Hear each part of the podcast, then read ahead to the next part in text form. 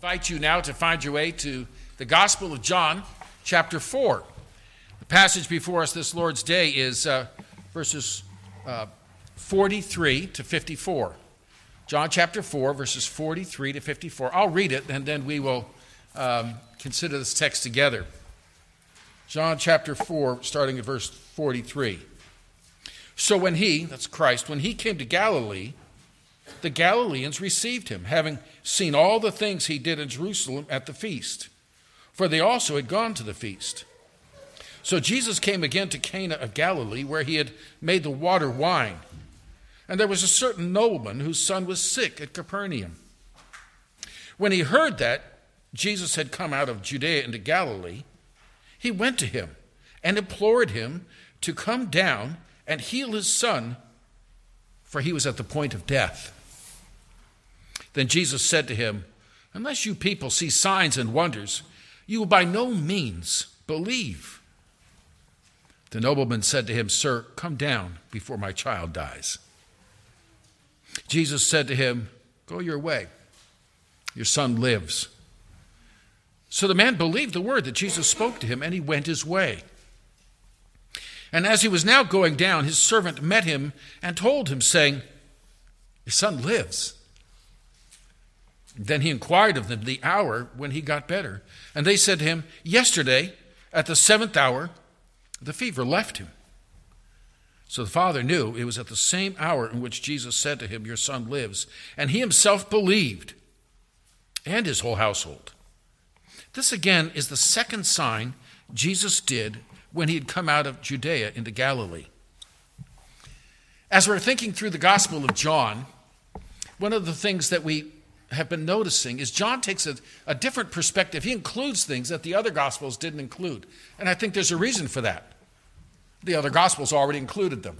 And so he's filling in with some more uh, interactions. But, but notice how John, again and again, shows us Jesus interacting with an individual and very different individuals. Well, we saw him in, in chapter 2, the, the wedding of Cana and the turning of the water into wine. A very, if you will, private. It was a, it was a private party. He didn't make a big show. He didn't stop, hey, everybody, look, I'm going to do this. He quietly just said, fill the pots with water, and next thing you know, they're serving wine. But, but these individuals, he went down to Jerusalem. Remember, he cleansed the temple. And apparently did a number of miracles because when Nicodemus came to him, he said, We've all seen these signs. You can only be of God to do these signs. But John chapter 3, including that, uh, which includes the famous passage, John 3.16, God so loved the world, that comes out of a meeting between Jesus and a, and a single individual, Nicodemus. Nicodemus was at the top of the Jewish social ladder. He was, he was called the teacher of Israel. He was a Pharisee. There were only 6,000 of those. He was in the Sanhedrin. He was a leader. So he was a, uh, a religious leader. He was a teacher, highly respected. And Jesus tells him, You must be born again. All your religiosity is outside. You need something in the heart. Jesus went from there to John chapter 4 and met the Samaritan woman. Jews and Samaritans had very little to do with each other. And frankly, the Samaritan woman was at the bottom of the social ladder. As far as Jews were concerned, Jews and Samaritans, of course, didn't think very highly of each other. She was a woman, and that means rabbis shouldn't talk to them. She was an outcast among the Samaritans. That's why she was at the well alone. She was at the bottom of the social ladder. She was a, uh, an immoral woman. She had had five husbands. She was living with a man. And Jesus basically had the same message for her he had for Nicodemus. You need the, the living water in your heart. Well, that led to an, a, a time of two days of Jesus among the Samaritans. And there weren't any social barriers, there weren't any social boundaries. Jesus was there sharing, they had open hearts to the gospel, and so Jesus was glad to give the glorious gospel to them. At the end of the chapter, we have another individual, again, different. Not a religious leader, but a political leader. Not a, a, a, a humble a social outcast, he was at the top of the societal uh, classes, if you will. He was a, he was, he was a part of the, uh, the court of Herod, maybe even family, but at least a, a high official. He was a man of wealth. We see he has servants. And so there's these very different individuals in very different places of life, and each and every one of them has the same need that each and every one of us has a personal relationship with Christ through faith. Well, let's look at this uh, individual. We're, told after two days, he, Christ departed uh, from there and went to Galilee, from there, from Samaria. So he was two days in Samaria ministering. And again, to lay the groundwork, uh, groundwork we'd seen G- Jesus had been baptized. Uh, he went up to Cana, uh, and that's where the miracle happened. After that, we were told he went down to Capernaum, which is um, on the northern tip of the Sea of Galilee, about uh, 17, 18 miles as the crow flies, I don't know, 25 ish miles if walking. So Jesus spent some time there. Then he went for the Passover in Jerusalem, cleansed the temple, met with Nicodemus. And then after a season there, he went down and ministered, preaching and baptizing on the Jordan River until he was up in Samaria. Passover spring, Samaria winter. So he's been gone for almost a year from Galilee as he now comes back. And here he comes in, into the town after two days in Samaria, after much of a year gone. And we're told why he came back to this area in verse 44. For, because Again, verse uh, 43. After these two days, he departed from there and he went to Galilee because, for, Jesus himself testified that a prophet has no honor in his country. I think what, he was, when what that means is he was going to demonstrate that when it came to hometown, there would be no honor. There would be no real reception. There would be no welcome of the heart. Verse 45 So when he came to Galilee, the Galileans, he'd left Judah, that's the, where he'd been, that's the region, as well as Jerusalem. Now he's up in the region around the Sea of Galilee. When he came to Galilee, the Galileans received him, having seen all the things he did in Jerusalem at the feast, for they also had gone to the feast. So, again, uh, this feast that we're talking about is the Passover. It was one of three feasts where all the, the men of Israel were required to go to Jerusalem and worship. And so, again, this is uh, right around the, the time of um, that feast was like our Passover Seder time. As we gather and we're enjoying that meal together and re- re- rethinking what our Lord did, Jerusalem had been packed maybe 2 million people in and around the town so they could be part of that celebration. So many of the Galileans had been there. They had seen Jesus. Again, he was a local boy. Cana was just a few miles away from Nazareth. You know, his father was a, a, a, was a carpenter. They, in those small villages, they knew one another. And so they were astonished when they saw and heard in Jerusalem, the, you know, the capital, Everybody was excited, everybody was talking, and they saw these miracles. Now, we're not told what they were because that's not important. Again, one of those things, John, could you give us a few examples? He was doing probably healings and that sort of thing. But notice what it says is the Galileans received him because they saw what he did. Notice it doesn't say the Galileans believed in him but they received him. Now, here's how I would take his, the welcome he's receiving in Cana and with the surrounding Galileans. They, they saw the miracles, and so they're glad to have him there because I think partly it's kind of like curiosity. If I can really, maybe this might seem too demeaning, but you know, every year we have the um, festival in the spring here in Terrell, where and, and usually a, a carnival rides come in. And you can kind of tell the carnival's coming, you know, after a while, the, these big trucks and all the equipment. Or think back in the days when the, the circus would come to town. And, and, and, you know, all of a sudden, you know, there, here come all these animals, and it isn't opened yet, but the people are watching the tents going up. There's a sense of excitement. Boy, are we going to see a show? I hate to say it, but I think that was sort of the attitude about Jesus. Imagine uh, Terrell had a one of our own go out and was uh, famous for being a uh, illusionist, you know, did card tricks and that sort of thing on the stage. Well, as soon as he came to town, what are people going to want us to do? Show us some tricks. Do your show for us. You see what I'm saying? It was more of a spectacle. It was more curiosity. They wanted to see something spectacular. That's why they welcomed him to hometown. But it wasn't, you're the Lord. Master, how shall we follow you? No, it's, hey, we saw what you did in Jerusalem. Do that here. We want to see the show. And so that's why I'm saying they, they, they received him having seen all the things he did in Jerusalem.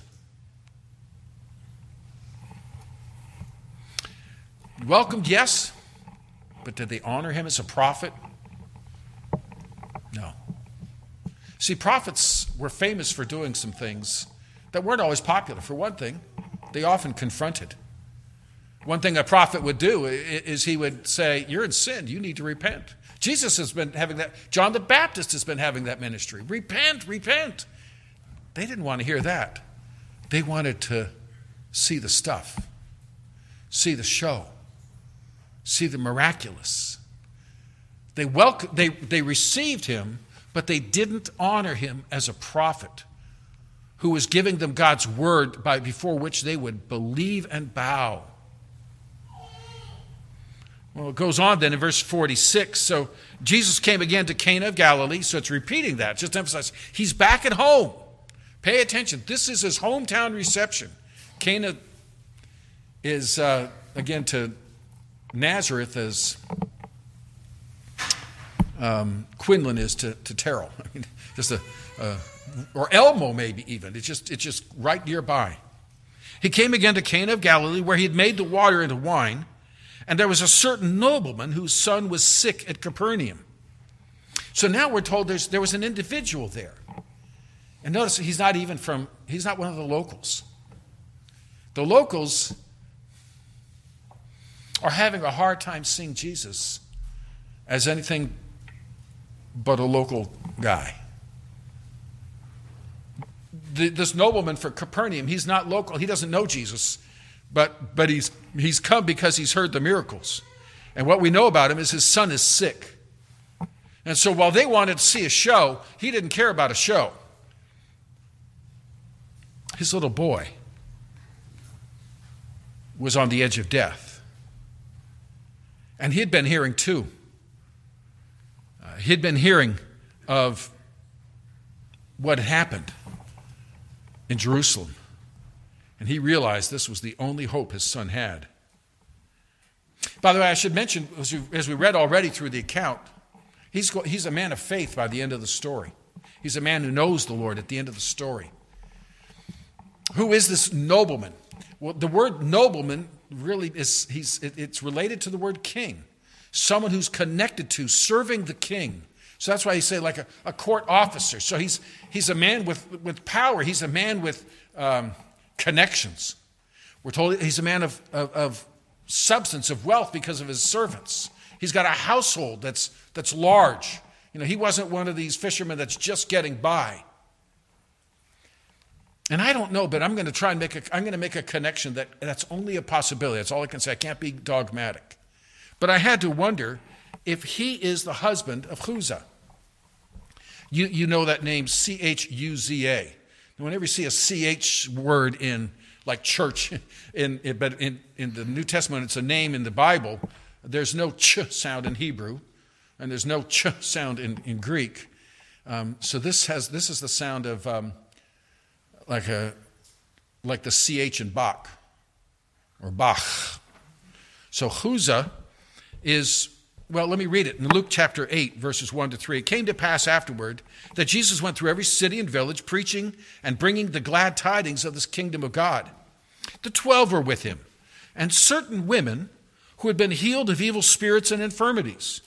Mary called Magdalene, out of whom he had cast seven demons, and Joanna, the wife of Chuza, Herod's steward and Susanna and many other women who provided for him their substance from their substance. So these were women who were, were going along with the disciples in his, in his ministry, probably helping with especially women ministries, but apparently also women of substance who could provide for needs. So you could see where I'm thinking, okay, this nobleman's wife, if, if he was Chuza, then maybe his wife, you know, then his wife would be Joanna, and after Jesus raised, you know, gave their son back to them, their son was on the verge of death, and and and being a noble and a man of what meant and a family of wealth, can you imagine it would have been her great privilege? Uh, Chuza, I want to go along with Jesus for a while and help him out. How's he going to say no? Really? You're not going to be around the house? Remember what he did for our son? Here, Joanna, Take some extra money. Uh, make sure the master doesn't lack. I don't know, but something like that is a possibility. He's a man of power, he's a man of influence, he's a man of wealth. And so, again, what difference? Nicodemus, Samaritan woman, a, a, a Herodian, so a Jew, but of the, of the, of the Herodian group that were supporters involved in, in King Herod. This would be Herod Antipas, not Herod the Great of the birth of Jesus. Let's look what happens when he, verse 47, when he heard that Jesus had come out of Judea into Galilee, he went to him and implored him to come down and heal his son, for he was at the point of death. A couple things to notice his son is terminally ill.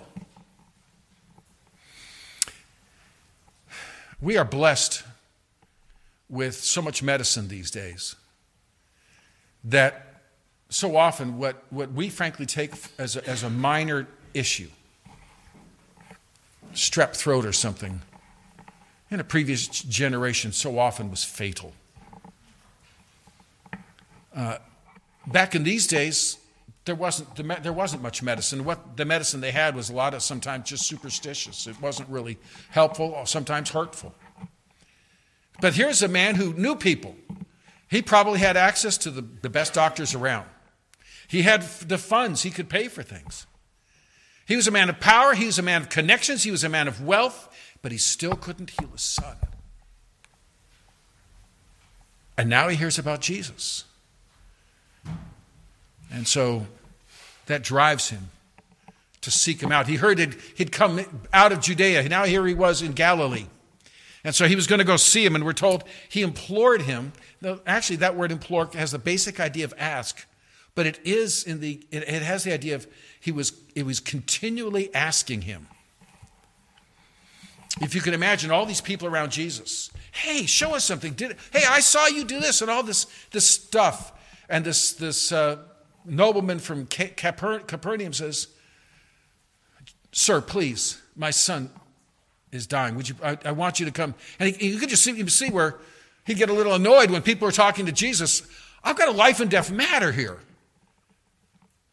But he kept asking Jesus. He kept asking Jesus. And then verse 48 Then Jesus said to him, Unless you people believe, see signs and unless you people see signs and wonders, you will by no means believe. So looking at this man, he speaks to the group says, It's all about seeing stuff. You're not going to believe me if you don't see me perform miracles. In other words, their hearts are in the wrong place. But the nobleman said to him in verse 49, Sir, come down before my child dies. He says, Don't put me in that category. I'm not here to see a show. I'm not here to test who you are. You can keep my son from dying. Please come and heal him.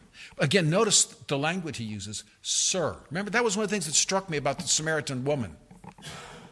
Samaritans didn't call Jews sir. But she called Jesus sir because she knew he was different. And this nobleman, he's used to people bowing to him.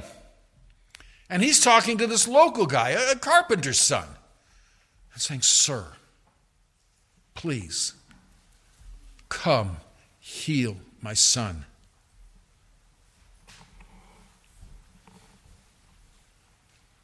And Jesus said to him, Go your way, your son lives. So the man believed the word that Jesus spoke to him and went his way. Again, I, I, this wasn't a private meeting like the Samaritan woman. This wasn't a private meeting like Nicodemus. I, I imagine there was a crowd of thick around him. But I imagine Jesus' eyes caught his eyes, and he just said to him, Go home. Your son lives. Now, this fellow was thinking, Well, you've got to come and touch him. You've got to come and say a few words. And Jesus just says, Your son lives, go home. Now, if you're the parent, you're probably wanting to grab him by the coat and say, Come with me. He come, heal him. But when Jesus says to him, Go, he's, he's healed. He, he, he's, he, he lives.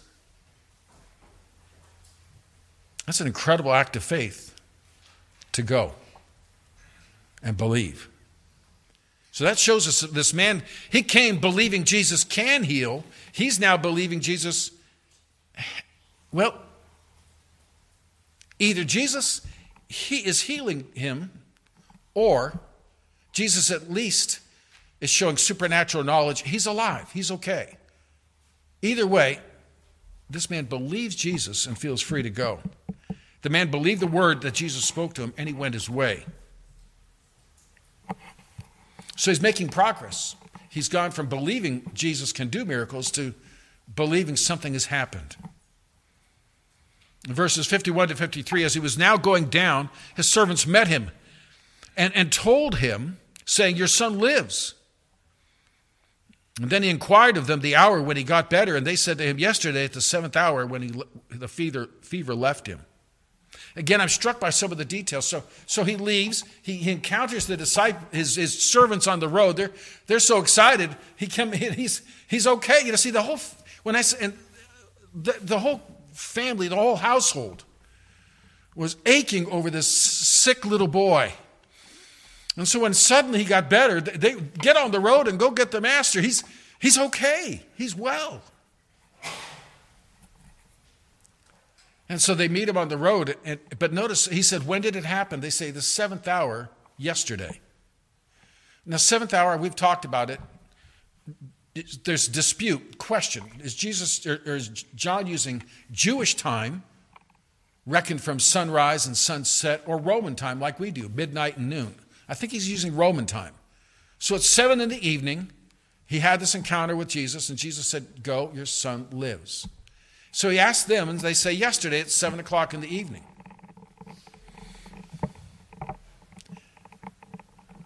Now, some of you are parents or grandparents, and you know what it is to care for a child. Maybe you've been through a season with a, a sick child. Jesus says your child lives.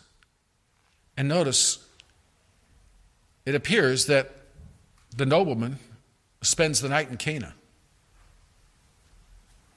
Wouldn't the natural thing for an aching parent be to say, Thanks, I'll see you? Now, granted, it wasn't easy to travel at night back then. You know, we, they didn't have the streetlights. Uh, if you had a, being wealthy and an old woman, if you had a chariot or something, they, I don't think they had headlights. But somehow, I think if he was really desperate, he would have figured out a way and said, I'm going. But instead, we see him the next day going down and the servants meeting him and, and, and saying, Yesterday he was healed. Well, that tells me something else about him. He so believed Jesus' message, the panic left him. He believed Jesus enough that his anxiousness for his son went away. That's, that's a believing trust in Jesus' word. But again, well, let's look at further. He said, What time? And they said, Yesterday at the seventh hour. Verse 53 says, So the father knew it was the same hour in which Jesus said to him, Your son lives. And he himself believed in his whole household. Well, now it says he believed. We were told he believed his word. Now we're telling, it just says he believed. It seems like in the Gospel of John, when we're told somebody believed, that's without saying believed what? That's like saving faith. So here's, I, th- I see, a tra- I, I see a growing, changing faith in this man. First, he goes to Jesus because he, he's heard he can heal people. He believes he can heal people. Then Jesus says, Your child lives. I think what that means is he, he wasn't sure did Jesus heal him or is he just saying he's a, he, he, he knows he's, he, he's, he's well? But he believes his word and he feels free to go. When the servants say he was healed suddenly, the fever just left him, he says, What time? And they said, they pulled out their iPhone, looked, and said it was seven o'clock. And he looked at his iPhone and said, That's when Jesus said he's, he's, he lives. And then he realized it wasn't just a statement of, fa- of fact. At that moment, with that word, 30 miles away without seeing the son, he healed him. And I think that's when it, it's at that point we see him coming to a saving faith. He's trusting in him as his Lord and Savior. And it was contagious. And as I thought, as I think about him, I think about some of these other godly individuals and their faith spread to their household. In other words, back then, that household would have been the servants that worked for them, as well as their family. But for example, there's the man Cornelius, who was a Roman officer in Acts chapter 10, verse 2. He was a devout man, one who feared God, and with all his household. So he, he, he, he even though he's a Roman, he believed in the, the Jewish God, the God of the Bible, and his whole household did as well. He had a, he had a faith that was um, he shared and brought others to share. Over in Acts chapter 16, remember the, uh, the Philippian jailer? And, and, and he heard Paul and Silas, uh, saw their whole story. An earthquake opened up the, the jail cells. He thought they must have escaped. He was ready to take his life. Well, we read about it earlier. And they said, Don't do it. Anyway, he comes in and said, What must I do to be saved? And they said, Believe in the Lord Jesus Christ, you and your household. Acts chapter 16, verse 33. He took them the same hour, Paul and Silas, washed their stripes. Immediately, he and all his family were baptized. That word family literally means not family, but all his. Again, his household. His faith spread through his whole household. Acts 16, 15. Remember Lydia. When she and her household were baptized, she begged uh, she begged us, saying, If you've judged me to be faithful to the Lord, come to my house and stay. So again, when she came to know Christ as Savior, her whole household. So what I'm saying is, this man, and, and you know what's interesting? We don't know his name. There's so many heroes in our, our accounts that we don't even know their name. He's, he's, the, he's the nobleman. We've seen a growth in his faith from believing in miracles to believing in Christ as Savior. And he was so bold in expressing to his household, look at what happened. Of course, they had seen the son suddenly healed. And he says, you know when he was healed? When Jesus of Nazareth pronounced him healed. And they trusted in him as a, as a group.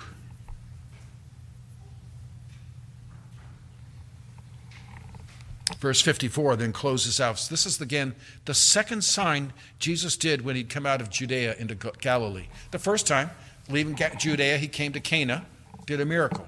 Second time coming back, here it is. And notice, this one isn't even in Cana. So I think the whole point is they wanted to show, but their hearts weren't right, and so he didn't. He didn't put. He didn't do what he did in Jerusalem. He and what he's going to do in Capernaum, because the local community had a resistant heart, as he said, a prophet is without honor in his hometown. But this nobleman shows us the grace of Jesus Christ that's more than healing a child. That was to demonstrate to him who Jesus is. He is the Lord God who's come to be the Savior. So, as we look at this passage, what do we glean from it? John wants us to. There's so many, remember, he says there's so many miracles I could tell you about. But he takes, he takes these individuals. I think we're supposed to look at ourselves and say, how do I compare to that? Am I a Nicodemus? Perfectly religious. I've got it exactly right. But I don't have a heart relationship with the Lord. Am I the Samaritan woman? About as rejected from society as you can be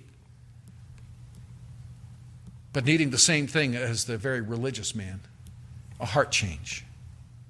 Am I this man who the world esteems as a man of power and a man of influence, a man of wealth? He needs the same thing. And God's grace extends to him as well. So, somewhere in that spectrum, we would find ourselves. And every one of us needs the same thing they need not religion not a religion that entertains, but a relationship with Jesus Christ that changes the heart. So it's not enough to believe that Jesus existed and did miracles. It's much more than that. And how sad that the people of Cana, who knew him so well. Now, by the way, right after this, if you go over to Luke chapter 4, you'll see when Jesus goes back now to his hometown, Nazareth, and is invited to read from the, the scriptures, um, like Tom did here earlier. We tr- we'll treat Tom a little better. But when Jesus got up and read the, the, the scriptures, he turned to Isaiah, which, and, and, which talked about the coming of the Messiah, and he said, Today, this is fulfilled in your presence. Now, the response to that should have been, explosive hollering and joy, or maybe falling on their faces in wonder. What was their response? They took Jesus and were ready to literally throw him off the cliff because they couldn't see past, they saw him growing up in town. They couldn't recognize him for who he was. There's many a person that has known about Jesus all their life here in America now, you know, I've been overseas where people have never heard the name of Jesus. And that's a different story. But here, people have heard of him all their lives. And they can even say, Yeah, I know Jesus died on the cross for our sins. But there's a difference between knowing facts about Jesus, like, oh, he healed a bunch of people in Jerusalem, and trusting, believing in him as Savior. But what a comfort I see in this passage. The Lord sees it and he can answer from a distance. Too often, we kind of put on the Lord, this is the way you're going to solve my problem. Usually, his way is better. It's kind of like if I were to take my car to the mechanic and say, This is what you need to do to fix it. a wise mechanic would just keep his earbuds in and raise the volume when I'm telling him how to fix the car. Um, And usually, or may I say always, God's plan is better than ours. We can take comfort in Him. And notice the fact that He can heal from a distance. He doesn't have to appear and do all these things. But God cares about our needs. When you realize who Jesus is, as he went home to Cana, he was waiting to meet the man from Capernaum. His heart was already there with that little boy. We can trust God to meet our needs in the way that is best. There's one other thought that, that, that I, I, I bring away from this.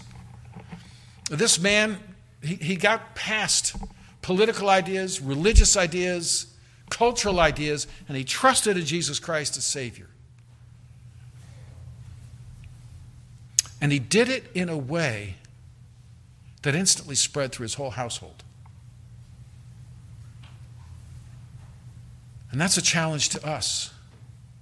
It's, it's, it's not enough to know Christ as Savior. if you truly know the eternal God and have eternal life through faith in His Son, then that should be spreading.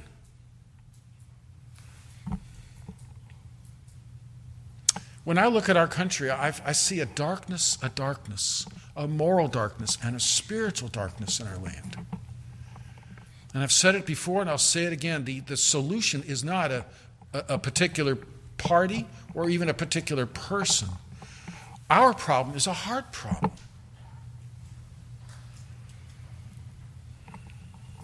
And the greatest need for our land is for people to know Jesus Christ as Savior. And so, as we enter into this Easter season, frankly, just like Christmas, people are, are thinking about things that could lead to an understanding of what is the meaning of Easter. I love to just use the expression Good Friday and ask someone, Do you know what happened on Good Friday? Jesus died on the cross. What's the most natural answer to that? Jesus died on the cross? How is that good? I'm so glad you asked. Let me tell you why it's good. Because at that moment he was dying, he was paying for my sin. By the way, that again is the theme of tonight's Psalm 22. That's why Jesus, our Lord, cried from the cross, My God, my God, why have you forsaken me?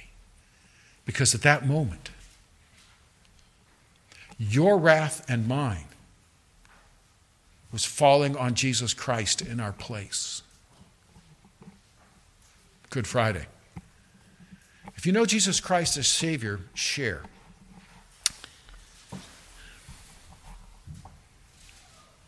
Let's pray. Our Father, I thank you for our Lord Jesus Christ and his compassion. I thank you for your love for us and sending him to us.